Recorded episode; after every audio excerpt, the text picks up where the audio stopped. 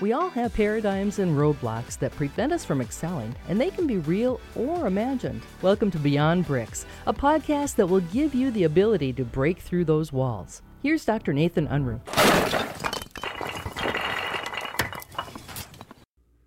Hey everyone, Dr. Nathan Unruh here.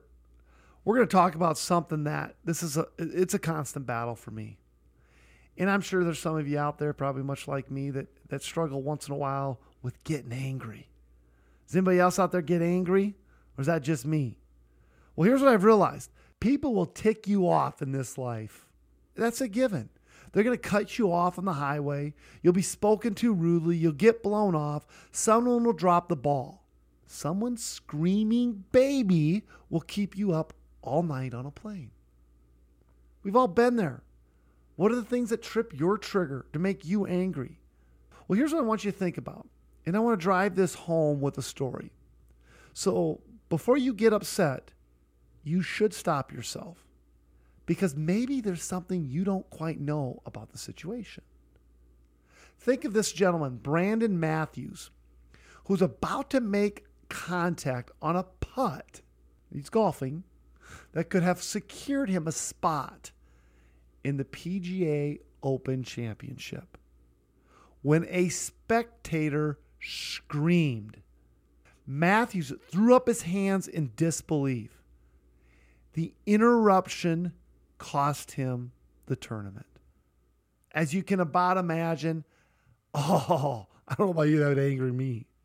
But here's how it turns out that the middle aged man who had yelled had Down syndrome. In fact, that gentleman was such a fan of Matthews that he couldn't contain his excitement for him.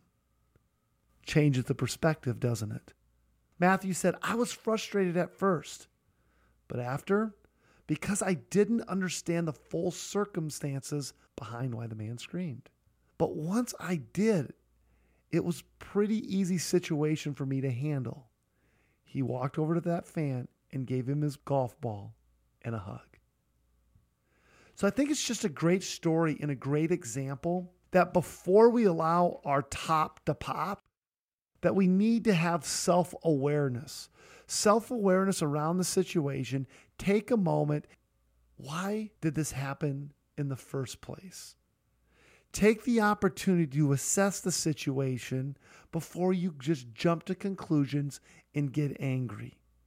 I think each and every day of our lives will be much more fulfilled. I think each and every relationship will be that much more fulfilled if we can just take a moment, train ourselves to show self awareness. And self awareness, ladies and gentlemen, is a great sign of emotional maturity. I know I'm learning it every day. I'm on this journey because there's these things that tick me off and make me angry. But I have to be reminded by stories like this with Brandon Matthews. Just take a moment because some of the stuff that we get angry about is not that big of a deal if we have just a different perspective.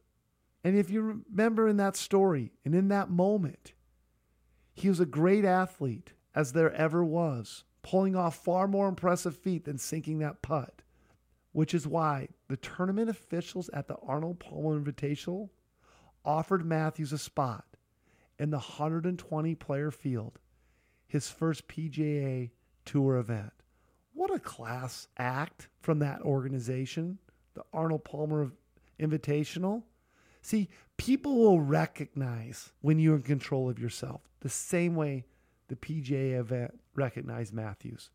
So today, I want you to take a step back and just think about how can you become more self-aware